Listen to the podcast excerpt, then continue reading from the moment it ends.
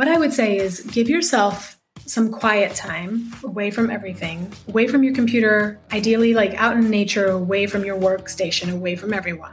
Give yourself some music, some distraction, a journal, close your eyes, and imagine three years from now, you're running your business, right? What is it that you're doing in your business? What is your business doing for the world, for your clients, for the community, for whoever it is that you impact for your team? What is your business doing that lights you up and makes you excited to run that business? Welcome to Marketing Unfiltered, where I ditch the highlight reel and share the unfiltered truth about how to get clients online the good, the bad, and the OMG, thank God I'm not the only one. I'm Sophia Para. Let's dive in. Hello, hello, hello. Welcome back to Marketing Unfiltered. Today's guest is Celia. And before I share a little more about what we covered in this conversation as we talked about how to make your first million, you need to hear her story. She started her first business when she was 10 years old in order to pay for ballet classes. She worked her booty off and later became a professional dancer, a tango dancer in Argentina.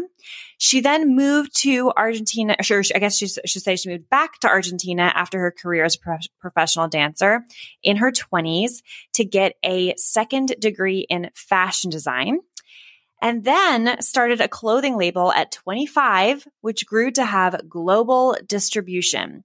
Somewhere in there, she also became homeless and she slept on the floor of her office. We talk a little bit about this inside of the episode. And in that time, she even got mugged. And while we didn't talk about her mugging on the episode, I learned in one of her posts that she actually chased down her mugger and negotiated with negotiated with him to at least give her her keys back because she had nowhere else to go. I'm so impressed with the fact that she went after her mugger and then was able to negotiate getting her keys back so she could get back I think get back into her office and sleep on the floor. I'm just the whole thing I mean, that's like a badass. That's a badass right there. so I'm quite impressed with the story. Damn. And since then, she has gotten her master's in business and global marketing. She's helped tech startups raise and create content partnerships that were valued at $1.5 million in yearly recurring revenue. And today she is a business coach who creates millionaires. She's also the creator of the Grown Ass Business Roadmap, which I freaking love that name to help you simplify your business and get the growth you deserve. Now, in this conversation, we talked about how to make your first million. We covered things like what are the biggest things that hold people back from becoming the type of business that can bring in a million dollars? Why is mindset so important to building a strong and successful business? We also broke the stages. Well, I guess I should say we broke the journey of becoming a millionaire down into three stages. So you could really see the journey that it takes, not just to make a million, but just to create a highly profitable business. So if you're not interested in making a million, that's okay. I think that these stages are still the stages that you're probably looking to move through. We also talked about creating a business vision and what that actually looks like. And I really loved when we got clear on what knowing your numbers actually means. So if it all sounds juicy, because it was. Celia, welcome to Marketing Unfiltered. I don't even know how you were going to share your story with us on how the heck you got to where you are today, but can you try? Because this is like incredible. Yeah, I can try. I agree with you. Um, but I, I, can definitely try. Well, I think that the part that hopefully resonates true for people is that a lot of times when you have an entrepreneurial bone in your body, it's it's a part of you. Yeah. You've always had it, right? Like I started my first business when I was 10 years old, and it was actually a business because I was like, oh, I really want to take ballet. I was an immigrant. I'm from South America. Um, I didn't grow up with a lot or a lot of access to anything. And I was like, I really want to take ballet. And I can see that my single mom's not going to be able to afford that. So clearly, my little figure out or fixer brain was like, I need money. How do I make money? Yeah. I'll start a business. I wasn't like, I'll just do some babysitting gigs here and there. I was like, I'll start a business. I think that says a lot about me 100%. and my brain, right? But I did start a full on babysitting business. I did pay for my first summer ballet camp. I started ballet late. So I worked my booty off. I became a professional dancer. By the time I was a senior in high school, I was performing professionally. And then I went to um, a really great dance conservatory and I have a degree in modern dance and performed professionally with a few well known companies.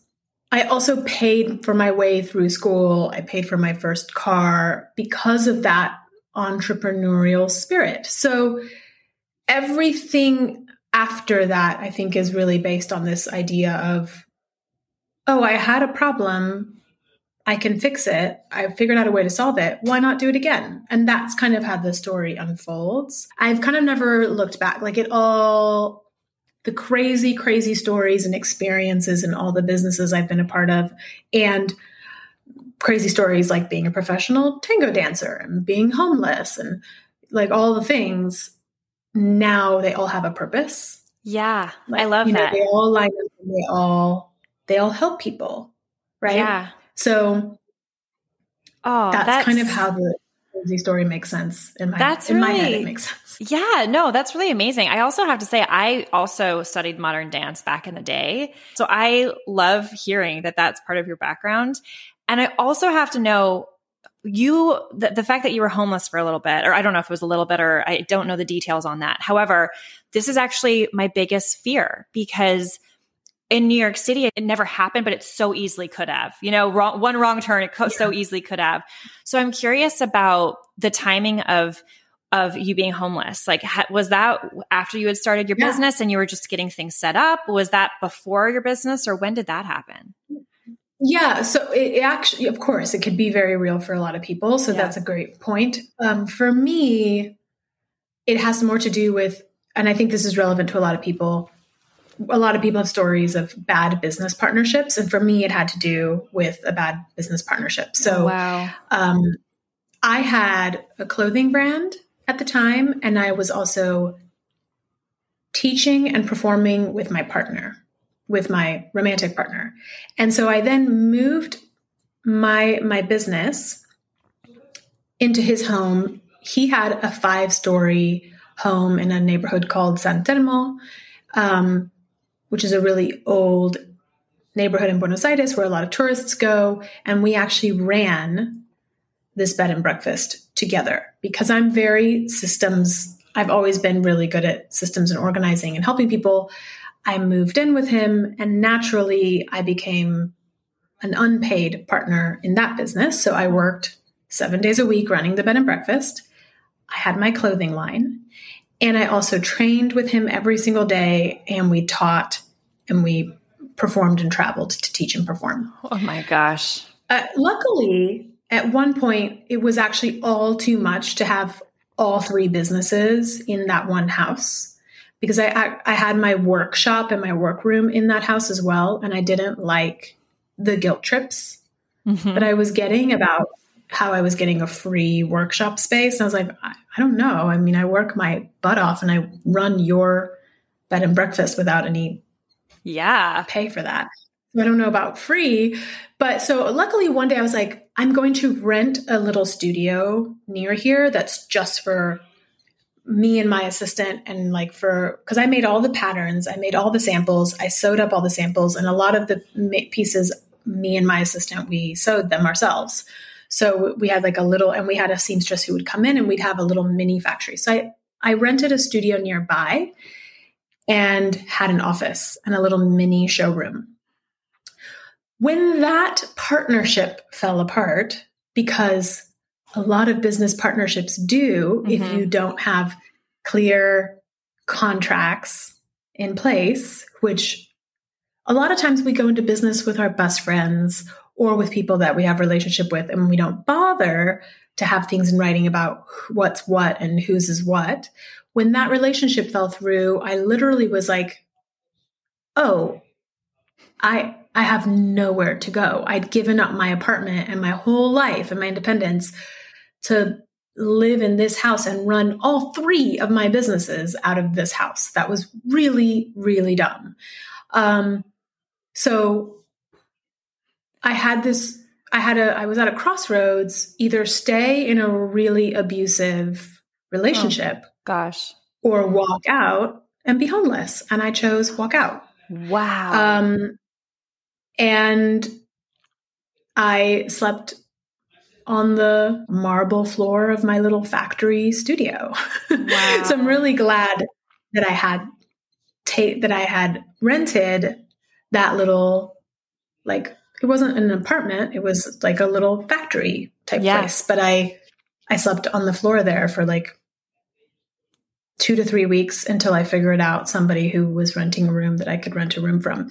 But you know, I had three businesses and then suddenly I was down to one as well. So it changed my income drastically and my focus of, oh, this now this one business has to be my sole um, revenue and livelihood. And it was a beautiful, beautiful experience and a beautiful lesson. Yeah. Wow. And I think, you know, it doesn't matter who you go into partnership with. I think we should be very careful about business partnerships. A hundred percent. I also have to give you so many kudos for having the two options. One's probably a little bit more comfortable, but you have to deal with an abusive relationship. And one's like, who the fuck knows what's going to happen if I go down this route? I just have to give, no. like, wow.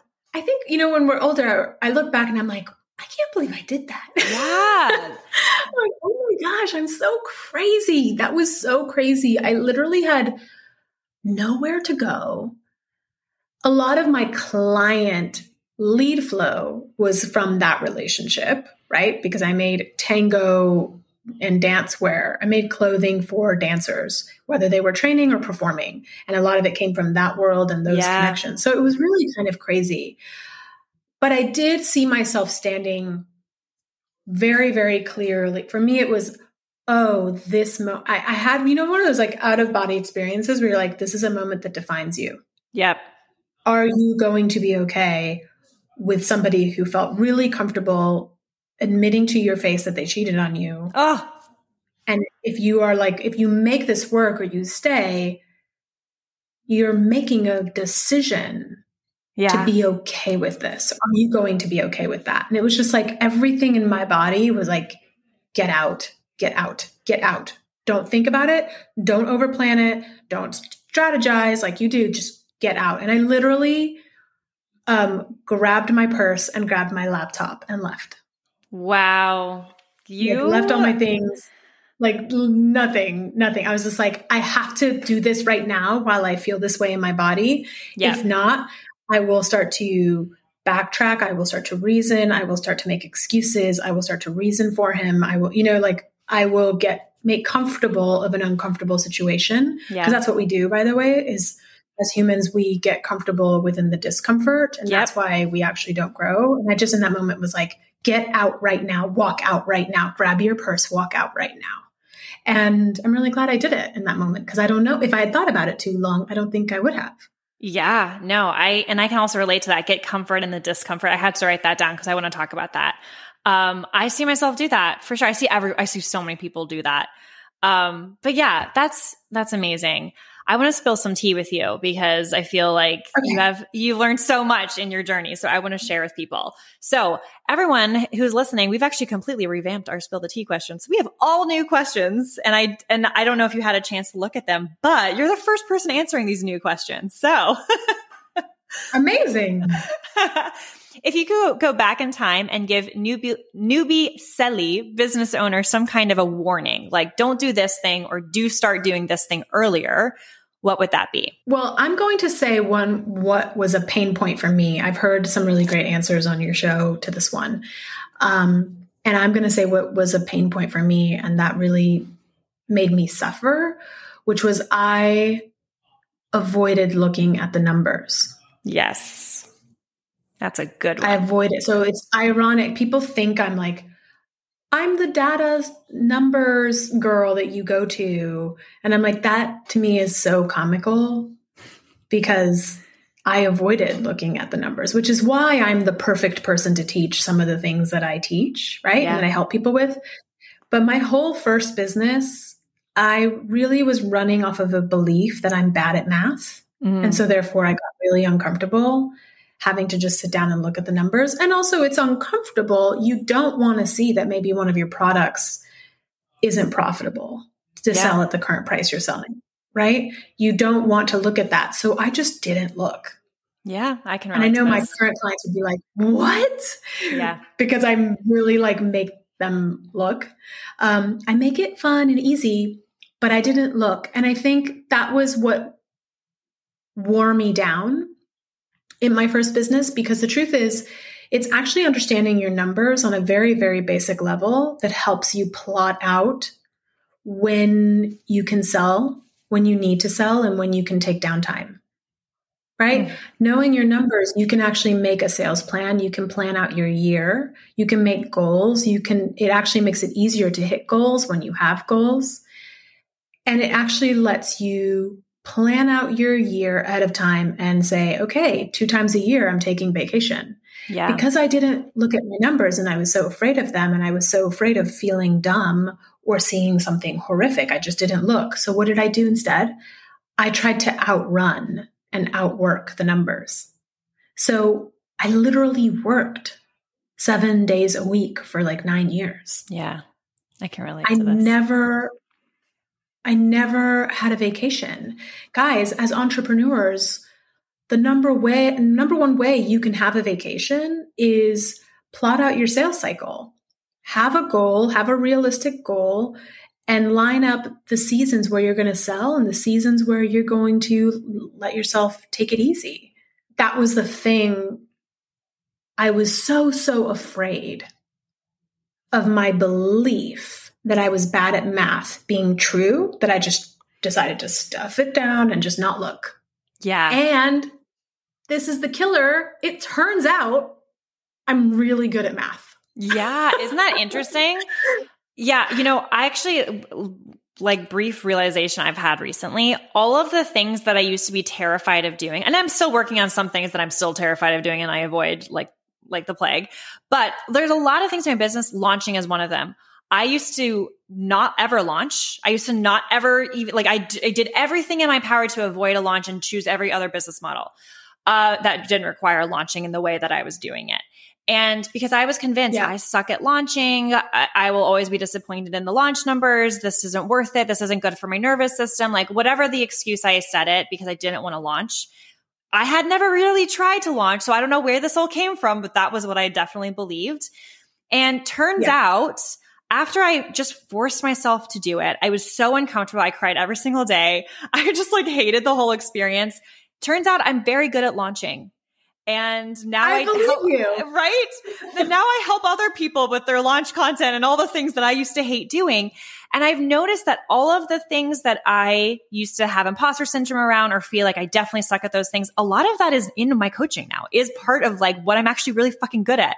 So it's really interesting. I'm, I'm seeing a, a like a, um, a, correlation between the things I avoid and assume I suck at to the things that actually, if I turn to it for even six months and focus on it, there's some strength there that I'm not even aware of until I actually give it a go. Yeah, yeah, I love that. And more often than not, that's the the block. Yeah, not strategy because business strategy is actually pretty simple. Mm-hmm. It's pretty straightforward and I definitely have questions about mindset because I know that's a specialty of yours and that's part of making your first million. You can't just do the strategy. You have to know the mindset and and really yeah. heal, probably heal your mindset as well. so I'm definitely yeah. going to ask you about that. Okay. Okay. Um, okay. What's your favorite way to grow your email list? If there was one way you could grow your email list for the rest of the year, what would you turn to? Let's take a quick break from the episode to talk about how to make your ChatGPT content not sound like everybody else's. If you're using ChatGPT, but no matter what you do, it just kind of sounds like a robot wrote it or it's super vague and kind of giving you information you'd find in a blog written in 2017, it could be because you haven't clearly defined your message. Maybe you think you have, but perhaps it's not as strong as it should be, or your personal point of view is missing from your message. It could also be a sign that you're relying on ChatGPT to do too much of the heavy lifting. If this could sound right, this is for you. I'm going to walk you through some questions to help you define your message, and then I'm going to share 20 ChatGPT prompts that offer a little shift that will help you guide ChatGPT to effectively share your message. Now you won't sound like everybody else. Just go to gotocoach.club forward slash ChatGPT prompts, and I'll send it straight to your inbox. Again, that is gotocoach.club forward slash ChatGPT prompts. All right, let's get back to the show. Um, so. I'm so impressed by people who come up with such amazing, clever, complex ways of doing this. Mm-hmm. I kind of love that I don't come from the online business space, that I come from like, you know, making things with your hands business, yeah. because it means that my approach sometimes to certain things is not the formulas that have been taught. So for me, it's like, what is the thing that's most available to you? What's the easiest? What's the lowest hanging fruit? Mm-hmm. For me, I created a, a whole framework that I run my clients through. And that framework is based on the 10 pillars of business, the way I see it. And you get a score, and it's a very, very, very intense um, for my clients they have to do this business audit and they get a business score. But what I realized was like, oh, I already built this whole thing. Yeah. I can make a baby version of it, make it a quiz, and put that quiz out into the world. And the quiz is called the seven figure quiz. Is your business ready to skip to grow to seven figures or not? Yeah. And so people naturally want to know. And people, I post it whenever I like speak as a guest speaker, speak on podcasts, whenever I teach, I speak at different um, communities. I offer the quiz. Every once in a while, I post about it. When I post about it, people do it. It's a really great freebie.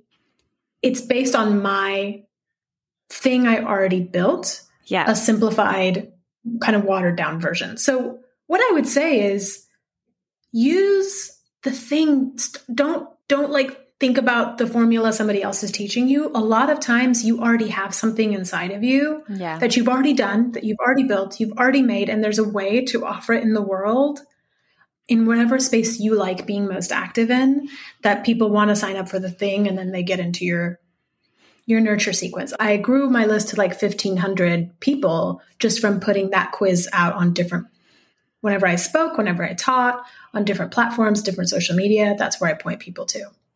Yeah. And you know what I love about, I love just asking that question. I feel like this could actually be a question you could ask at the beginning of almost every challenge you approach. Like, what is the e- simplest way for me to approach this? What do I already have that I could reformat or repurpose to achieve this goal? And what does that look like?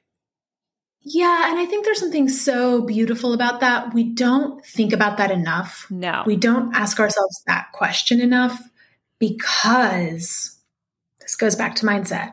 We think we don't know enough. Yeah. We think what we already bring to the table and who we already are and all the experiences that we've brought to this day aren't worth it. We think yeah. there's something course we need to go take about list building. There's something we don't know. There's something we have to go do that's outside of ourselves rather than saying, what do I already know? What do I already do? What could I already offer that's super easy? People always yeah. ask me like, how did you build your quiz? And and how, how did you do that? And who did you hire to do it? And I was like, I did it myself over a weekend mm-hmm. because I'd already built a framework. So it was very easy for me to pull the key questions from each pillar. And, and I used a tool called ScoreApp, which organizes all for you. Like I literally built it over a weekend, one and done, beautiful, right? But it goes back to mindset of we believe we're not enough. We believe we don't know enough. We believe that the answer is outside of ourselves. Yeah. And so therefore we go and we start taking all the courses and we start downloading all the lead magnets and trying to piecemeal our business from all the lead magnets that we've downloaded for free, right? Rather than, I wonder what I have that people might be interested in. Yeah. I love that lens of how to look at this. Um, if you were challenged to have one client or new client in the next five days, what would you do to find and convert that client? Oh my God, I love this question so much because I tell my clients this all the time. So um, I would just text, DM, or call people directly because sales happen in conversations. Oh my God. I say this all the time. This is exactly what I would do too. Do not, like, my thing is like, you don't need a website. You don't need a sales page. You don't need a funnel. You don't yeah. even need a content strategy. You just need someone's phone number to call. Like, so, so yeah. I, I've intentionally gone and done this myself to to be kind of a brat and to prove to my clients that it can be done. Yeah. And, and okay, I, I know there's people listening who are po- poking holes in this, right? They're saying like, well, like, I, I don't know any people who are looking for someone like me right now. Like, I need, like, how am I going to find this person? Or like, but my community isn't large enough for this kind of outreach. I have the people who are here have already decided yes or no, like whatever it might be. And I've said these things before in the past. What would you say to those people? I would say, and I get that all the time too. So I yes. have so many, I have so many answers for this, of course. Um, I would say you do have friends, family, colleagues, friends of friends. You do know people. And one of the first things that you can do is either directly talk to people about what you're up to because the truth is most often than not the people closest to you and closest to your circle don't actually know what you do oh my god don't yes. actually know what your offers are yes number one and number two part two make a post and go hey world on facebook which is probably the easiest because that's where like all your former high school friends are and whatever hey world this is what i'm doing in the world this is what I'm offering. In case you didn't know, I do XYZ. Do you know anybody that could use this kind of product, tool, offer, coaching? And if so, just tag them below and I'll do the rest. Yeah. It's really that straightforward. The reason we don't do it is because that makes us uncomfortable. Yeah. So we're going back to this thing of where I love to play, which is where strategy and mindset like come and rump up against each other. And that you start to like, there's this gray area of it. Like, you bring me a strategy problem, I will show you how your mindset is the thing that's actually tripping you up. Yeah. Because strategically, that's very easy. Go do that on Facebook. Go do that on LinkedIn. Go do that on your WhatsApp group channel group chats. Go do that on your text group chats, and come tell me you got not one lead from all of that. Yeah. Right. But the thing is, putting yourself out there like that is really uncomfortable so uncomfortable. Yeah, but but that really like I do find this the amount of excuses I hear and hey, I get it. Like I've I've had those excuses too. But as soon as like I was like, okay, you know what? I'm just going to really commit to this and really commit to all that un- uncomfortable right. stuff and just see what happens. Just so that I can truly say that won't work for me because I have done it for 6 months straight and I never got it or something like that. I need to actually prove it to myself. And literally I did all that uncom- I mean, even launching, I, I, that's why I forced myself to launch what we were talking earlier because I was like, I have to actually know that this doesn't work for me because I keep saying it doesn't, but how the fuck do I actually know? You know? How do you know? Right. Yeah. Well, and so what we're now talking about is that thing we talked, we hinted at earlier that you were like, ooh, I want to write that down. What we're talking about now is the, we're comfortable with the discomfort. Yeah. Because here's the thing the discomfort of having a business that isn't working and not having leads and not having sales is a comfort is a discomfort that we know and feel comfortable with. So, so the true. current well, I don't know anyone. I don't have any leads. I don't have any sales. I can't launch because I don't even have an audience. That's my current discomfort. That feels uncomfortable, but it's a discomfort I know. Yeah. Stepping out beyond that of doing something very different and very audacious, like oh, gasp posting on Facebook, so audacious. Yeah. that's a discomfort I don't know. Yeah. And so that's why sometimes we choose this discomfort for the unknown because our brain registers the unknown as unsafe. And mm. our brain is wired to keep us safe.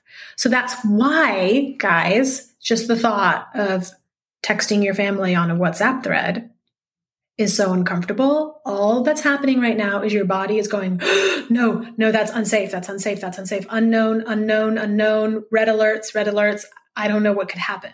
right and and there's a lot of ways to work through that and that's really a mindset thing around one understanding how your body is registering and your brain is registering these things and two working on your self-worth enough to go it's totally okay if i post this you know in in this group chat or whatever i'm going to give you an example when i did this when i did my beta round of my foundations program so i have a i have a foundations program called foundations of a grown ass business that's such and when I did name. the beta round, thank you. When I did the beta round to to my people who are in my advanced program, I was like, challenge accepted. Not no sales page, no landing page, no content strategy for it, no launch strategy for it. You can't even find it on my website. I'm launching this beta program. I didn't mention it once on social media. I just got into the DMs and talked to people about it. Yeah. And talked when I was in networking or whatever. And I use this story. I texted my hairdresser about the program.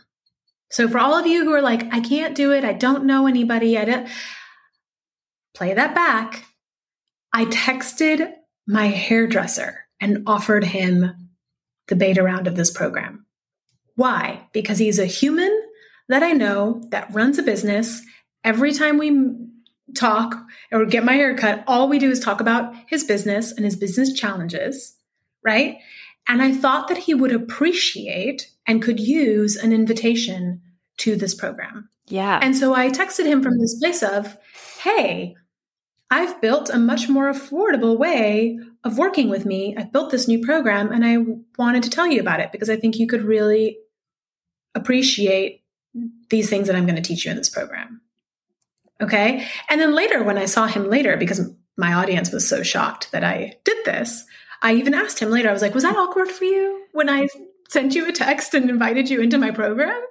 Because I want to make sure, because my audience Yeah. is like so in shock that I did this. And he was like, no, I was really thankful. I thought that was really thoughtful of you to think about me in that way and that you I didn't write it as a sales pitch. I was like, "Hey, I just thought about you. We always seem to have conversations about your frustrations with your business and scaling your business. He is one of the best hairdressers in the world, in my opinion, honestly, and he undercharges. And I'm grateful that he still undercharges to this day because it benefits me. But I was like, let me help you.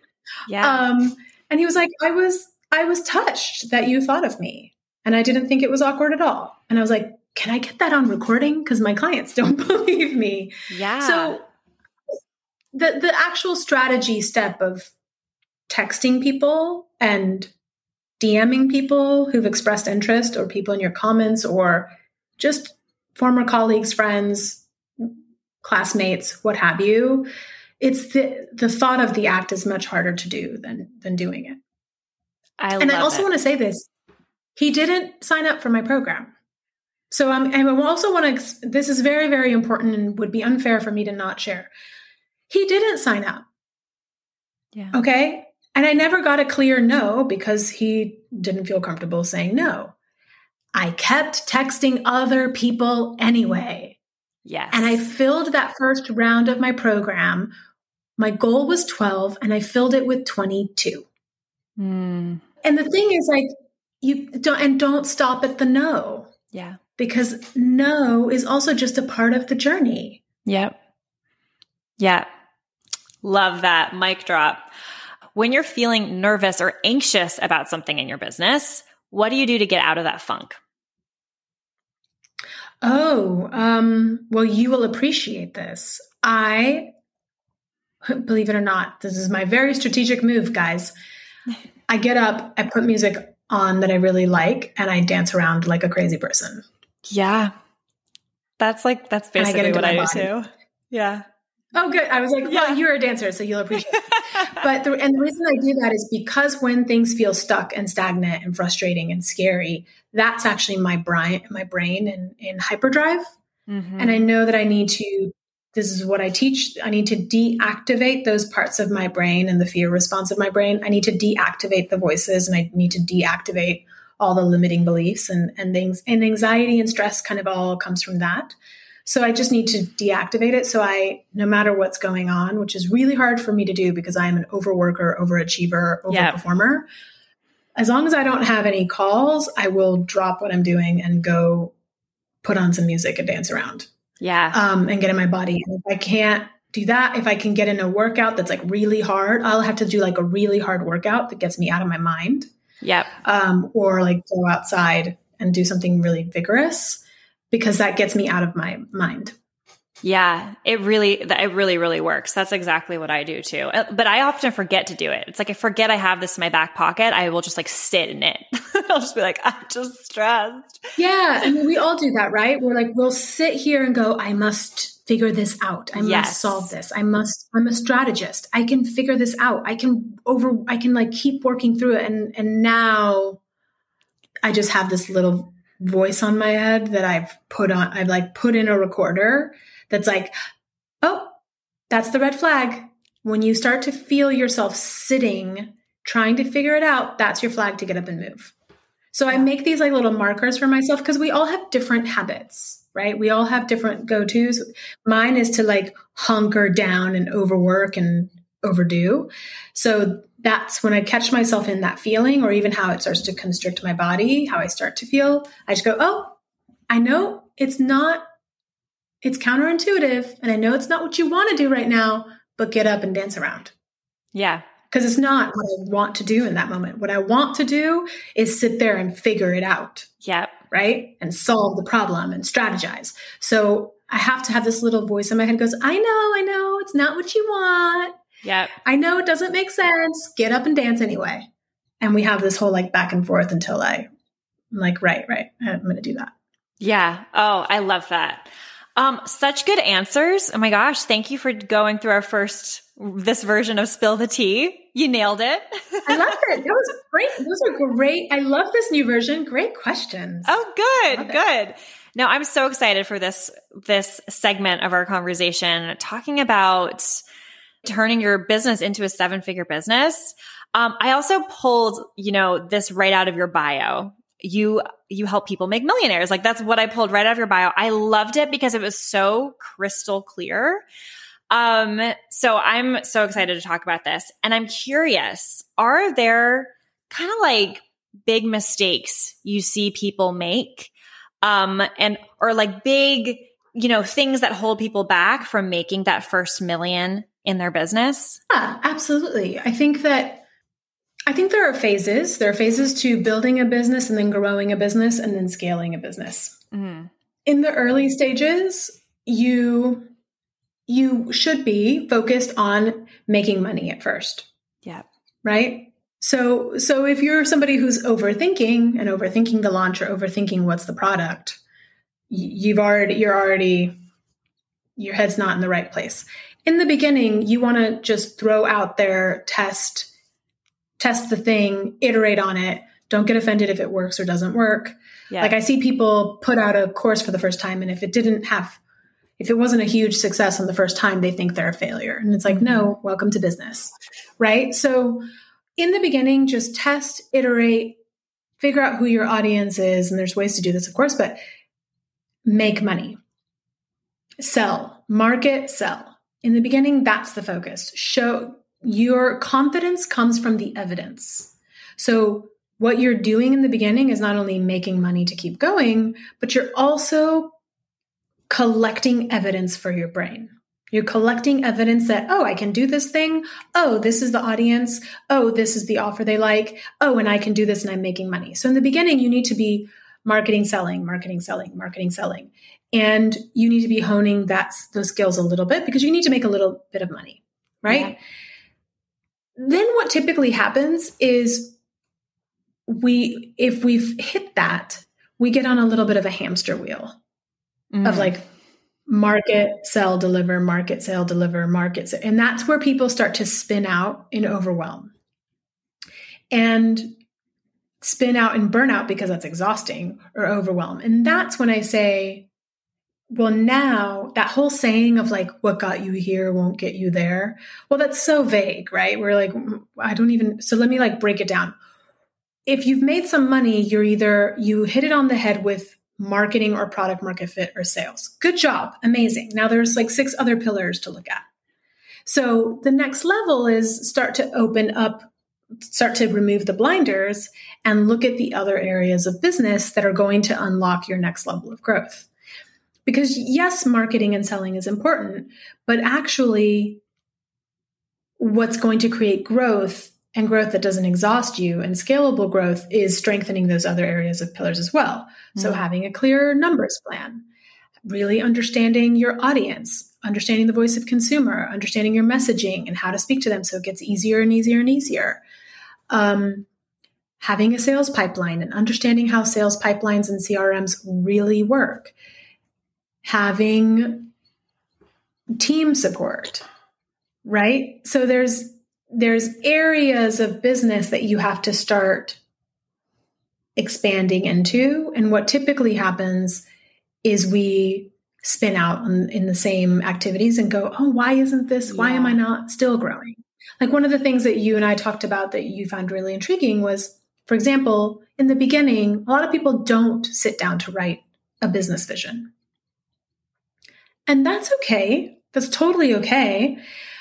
But at a certain point, you really need to write a clear business vision because it is going to guide you on what you focus on. So, for example, in my program, week one, we write business visions, and everybody gets surprised at how hard and frustrating it is. Um, and it's like, no, it's it's only hard and frustrating because you just haven't been thinking this way. You've been on the like work, work, work, market, sell, deliver hamster wheel. You've been overworking, and so you haven't stopped to think about well, what is the dream business that I want to run? You've also been running your business based off of things you've learned from coaches, courses, programs. So you've been putting on other people's models onto you. Yes. Rather than stopping and going, oh, wait, now I can, act, can I do that? Can I actually write a vision for like what I yeah. and what I see possible? And actually, so I have, a, I have a question on that, if you don't mind me interrupting. Yeah, yeah. This might be where you're going, mm-hmm. but I would love because like when you said have a vision, I'm trying to think about like what I the vision I crafted before would be so different from the vision I crafted now because I know more, right? Like I've experienced this right. more. I've experienced what I like and don't like. So kind of two questions. Um, what is included in this vision? Like what, like, is it based off of like how you, you want your, your dream life to look like? And then my second question is, do you adjust that vision like every year as you go along or like how does that part look yeah so that's why i say it's totally okay if it's not the first thing you did and it's something yeah. you go back to because i do think it's really good to know what i like doing and don't like doing in my business right because yeah. that that defines you so um and the way that i write business visions is based off of other people's work, so I can't take credit for this. Um, Cameron Herold wrote about this in the Vivid Vision, but he also learned it from someone else. But what I do is I write from this day forward a three year vision of what my business is going to look like, what it's already accomplished in three years. And what's mm-hmm. included in that is um, some of the key things I think about are who is my audience? How am I impacting them? what's the difference that I'm making in the world through what products? What's the number? What what's the number as in like what's our revenue? Right? What does that revenue allow us to do in the business and the world? What are the offers? What does our marketing strategy look like? And then uh, what I really like to think about is like what does my client or audience say about me and my business? What does the media say about me and my business? Like what and what is the greater impact my business is having on the world, on my community, on my audience? I love that. Because it gets you to think a little bit beyond my content strategy for tomorrow. Yeah. And my next launch. It gets me to think a little bit beyond where we typically think, which is what we're spinning in right now. So when we think three years ahead, so let me give you some examples of what this actually looks like. For example, just this last round of my program, I, I help I help everybody through the program. I give everyone feedback. So one person I helped her write her vision, and she kind of came back to me and was like, "Oh my god." Courses, when I really sat down and did this visualization with you, and we really, and I really wrote out all the things I see my business doing for me in three years that lights me up and that I'm excited about, I didn't mention courses anywhere. Mm. But I have been I I have been like banging my head against the wall trying to figure out how to sell this course and trying to figure out why it's not selling. But it turns out it's not a part of my bigger vision at all. It doesn't light me up. I'm only trying to sell this course because someone told me I have to have a course. And I was like, amazing. There you go. That's why I, when I, that's what I mean about when I say things like, there are no cookie cutter strategies that yeah. are for you because I don't think a course is for everyone. I don't think one on one is for everyone. Like, so this person realized just from finally writing down where she'd want her business to be in three years, it allowed her to make a decision about her current offers. It allowed yeah. her to make a decision about what she's currently paying attention to and where she's spending her time and energy and her focus. Yeah. Right? That has happened a lot. Another person who is an entrepreneur and um, an influencer, because she'd done this exercise, she found herself at a VC event with all these men and was at this table with all these men. And the VC was like, what do you see happening for your business in a few years? Like, what's your end goal? Or if you have an exit strategy, what's your exit strategy? And she sat and watched all these men kind of fumble around this question and not know how to answer it. And when it got to her, she was like, "Oh, well, what I what I'm doing is boom, boom, boom, boom, and this is my goal, and this is how I impact my my audience, and um, I would like to sell in such and such time." done. Like three sentences. Now, a, a business vision is longer than three sentences, yeah. by the way. I want to make that clear. It's several paragraphs of writing. But because she'd done the work and she was clear about what her business is now and what she's doing, she blew all these guys out of the water at this meeting because the VC was like, that's an exit plan.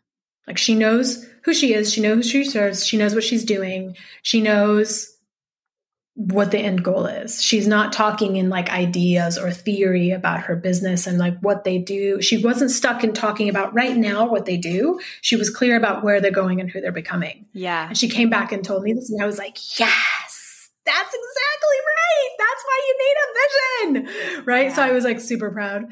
Um, but but actually so later on in the game when you've had some experience you've made some money i do recommend okay now go back and write a vision because it will actually get you out of the spinning yeah. of what am I doing tomorrow?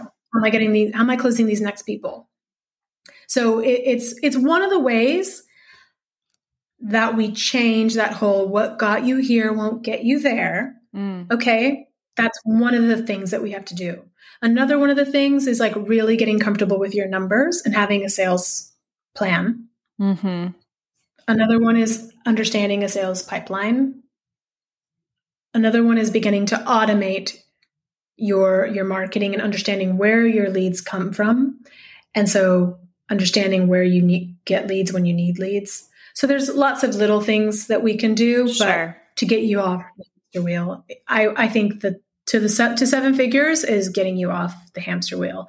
And what what you'll find is everyone has different strengths. So for everyone, the thing that's going to be the tipping point for them will be different.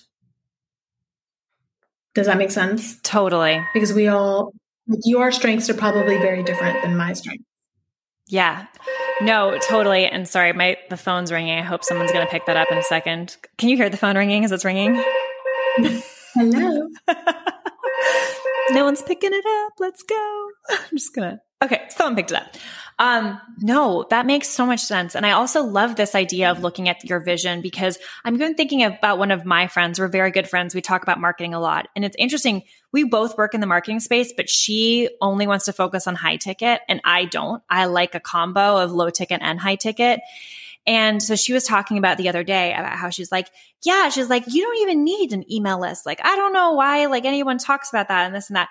And and then we had this honest conversation. I was like, well, you're where you're trying to go, right? You definitely don't need a massive email list, right? Because you're, right. you just need to work with like five, ten people a year, essentially. I would like to work with a thousand. so, you know, it's just like very different visions. And because we have different visions, we can actually make strategic decisions about what is worth our time and what is not worth our time. So I think that's yes, so important. It's kind of like Yes, it's like my story earlier of like I didn't know my numbers, so I never took a vacation. Yeah. Well, when you don't know the vision, when you don't know what you're building, then it's very hard to figure out what what strategy is the right strategy for me. Yeah. Well, right? Like it like that's I see that a lot. Like people are spinning and like, well, which which coach should I work for? Work with? Which program should i take? Which course should i take? Well you don't know because you're not clear on what it is exactly that you're trying to build. But i promise you when you get clear on what you're trying to build then all those decisions start to fall in line. Yeah. Right? Yeah. I love this. So I don't even know if this is possible, but like if we were, and as loosely as I mean, everyone I know that like this is not a cookie cutter thing, so everyone's going to be different, and really people should probably be working with you to understand what their growth plan looks like. But if we were to like mm-hmm. put this into like broad stroke stages almost, it sounds like yeah. stage one is really about like just like make some money and sell some stuff. Like actually just like put some stuff out there and see what works and and get money in the bank, right? So that you can focus on phase 2, which is probably going to be getting out of that hamster wheel because that is going to create a hamster wheel of you just doing the same shit again and again and again. So phase 2 it sounds like is about getting those systems in place that kind of um, and correct me at any point if I'm wrong, but it almost like takes you out of the business a little bit instead of so that you start working on the business instead of only in the business. It's like phase one, you kind of tend to I, work in it. Yes. I would say in phase two, you haven't totally, you haven't removed yourself from the business. So phase two is where I start working with people. What I say in phase two is that what you're, what you need to do is start getting honest about the areas you're not good at and not yeah. active in. Because ah. there's probably gold gems, like there's probably like gold sitting in those spots. Yeah. So phase two is figuring out what are those things I really avoid. Yeah. Like you did, you did this intuitively. You're like, oh my God, I will never know if I suck at launching if I don't really try. Yes. So you figured it out and you did it, and you're like, turns out I'm not bad at launching. Well, what you actually did was you knocked down a pillar of phase two. Mm. You got comfortable with the discomfort you did it and you learned a, a, skill. So that's what I teach people to do is like, let's look at all these key pillars, yeah. right? Profitable offers, your offer suite. Like now you've made some money, you've tested things, you've done things. Now let's start to look at your business like a business. So phase two in an ideal world is you start to look at your business like a business, which means you stop avoiding certain things. Okay.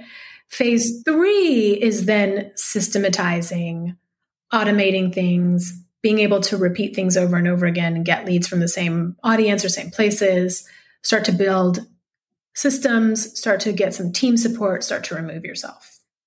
But I think that that what I've noticed is when people skip phase 2, even if they manage to grow, when I coach clients who are a little bit bigger, like already at seven figures, the thing that ends up unlocking next level for them is going way back to those foundations and having and fixing something that they managed to get away with not doing for a long time.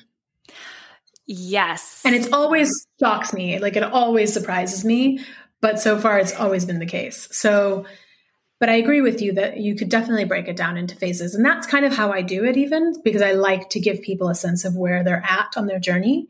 Because I think there's a lot of just coaching for the sake of coaching going on right now. Um, and I think that it helps us to know where we're at. Yeah. Right? If we have an understanding of where we're at in the journey, I think it helps. Yeah, I really love looking at it this way. And I can relate. I feel like I am if I were to look at this myself, I feel like I'm doing a lot of this work, the systematizing, automating, uh, getting team support for certain things that I just want to take myself out of because I've been struggling through it for years. And it's like, why? like this needs to end eventually. Right. Um, I'm definitely haven't removed myself yet, of course, but like that's what I'm hoping to kind of do better at. But I just, I relate so much to what you just said, where I have also been in this in this phase of phase three been looking back at phase one and two and being like i really need to clean that thing up i kind of skipped that part or i did like a dodgy job and then i was like eh that's fine it's not fine anymore so now i need to go back yeah. and clean stuff up yeah there's always a point there's always a point in your growth where it's actually not fine anymore. And I know yeah. that sounds boring, but I promise it's really sexy. There is nothing sexier than feeling confident yeah. in your business. and how it works and understanding where everything is and understanding how things work and understanding how to get things to work for you rather than you having to work them. Yeah. There's, I know like going back and filling in gaps doesn't sound sexy, but there is nothing sexier than a business that actually starts to work for you. Yes. So yeah, you're doing the right thing. Yeah. Yes. By even looking back in that way and thinking about it that way, you're in the right spot. Yeah. Okay. I love this. And I also like, I want people for, okay, I have so many things to, for us to wrap up, like where I want to point people. I want people to take your quiz. So I'm going to point them to you to that in a second. But I also kind of want to give people a homework assignment because I feel like even if they're not trying to get to seven figures, even if they're just trying to get to multiple six figures, like these steps are so important, what everyone really needs to be looking at. And oh, I, oh, yeah I, I feel like if we were to give people listening a homework assignment to take the next step, it sounds like crafting that vision is really what the next step would be for most of us. Do you agree with that? Yeah, absolutely. I think it always surprises me. It also depends on what what when I run the, this group program, different people have different aha moments at different times, but it always fascinates me that the vision work sounds easy and sounds like soft skills, but it's yeah. the place where when people actually do it and have it written, they're like, oh my God. Yeah. This tells me so much about what I'm doing. So absolutely. And I and if you're gonna ask me how to do it, what I would say, if you don't feel like reading the Vivid Vision or working with me, what I would say is give yourself some quiet time away from everything, away from your computer, ideally like out in nature, away from your workstation, away from everyone. Give yourself some music, some distraction, a journal, close your eyes, and imagine three years from now, you're running your business, right? What is it that you're doing in your business? What is your business doing for the world, for your clients, for the community, for whoever it is that you impact for your team? what is your business doing that lights you up and makes you excited to run that business? Mm. Like, imagine three years from now, it's already done, it's already happened, right? You wake up one day to go to work, even if that's down the hallway in your brand new office or whatever it is, right? And what does running your business look like in this dream scenario three years from now? Yeah. Mm. That's beautiful. I love that. I also want to ask you another question about this because I, I, as you were mm-hmm. talking, I heard, I could hear my audience asking this question. So I was like, I have to ask her. So, um, after they audit, I'm sorry, after they give themselves a vision or they craft their vision, you've mentioned a couple times about knowing your numbers. And I suddenly heard someone's voice in my head being like, oh yeah, like my following numbers. I know that's not the numbers you're talking about. So I want to get crystal clear with people. Like what type, what numbers do we need to be looking at? So when I say know your numbers, I let's start from the I like to work my way backwards. So for example, if you have a goal, know what your financial goal is. Is it 200k a year? Okay, let's say it's 200k a year. Awesome number by the way. Solid, solid, solid business. We don't have to be at seven figures to be happy, by the way. Um, so, knowing my numbers is how many of my products do I need to sell over the course of a year to hit my 200K revenue goal? So, if I have two offers or three offers, notice I'm not going above three. Please notice. If I have three offers max, what are they priced at? Write this down on paper. You can do this on paper, right? What are they priced at? And how many do I need to sell of each throughout the year to hit 200? That's how you start to make a sales plan. Yeah. So let's say it's like 50 of this, 40 of these, 10 of these. Oh, that's I'm already at 200. And then you start to break down that 50, 40, 10 into the year okay, I'm only going to do so now I realize I only need to launch my group program twice a year and I only need to sell that, right? And you start to look at it visually on a calendar for yeah. you creatives. Lay out how many times a year you're going to sell these pieces.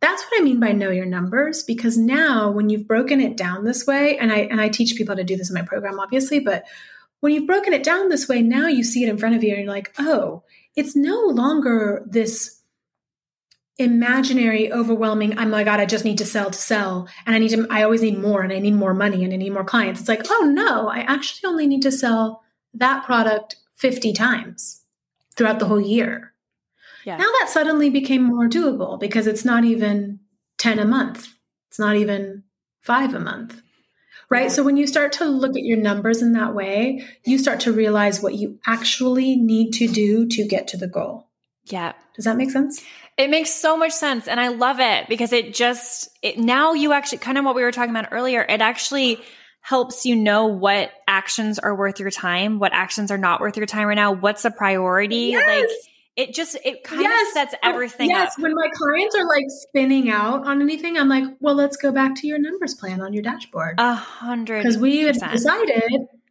we decided that you were only going to sell this and this and this this many times. But now you're talking to me about possibly doing a retreat with a friend because she really wants you to do this retreat, but now you have to like put your energy there and and it's going to like okay, but it's not in your plan. Yeah. So, are we having a little case of the shiny object syndrome?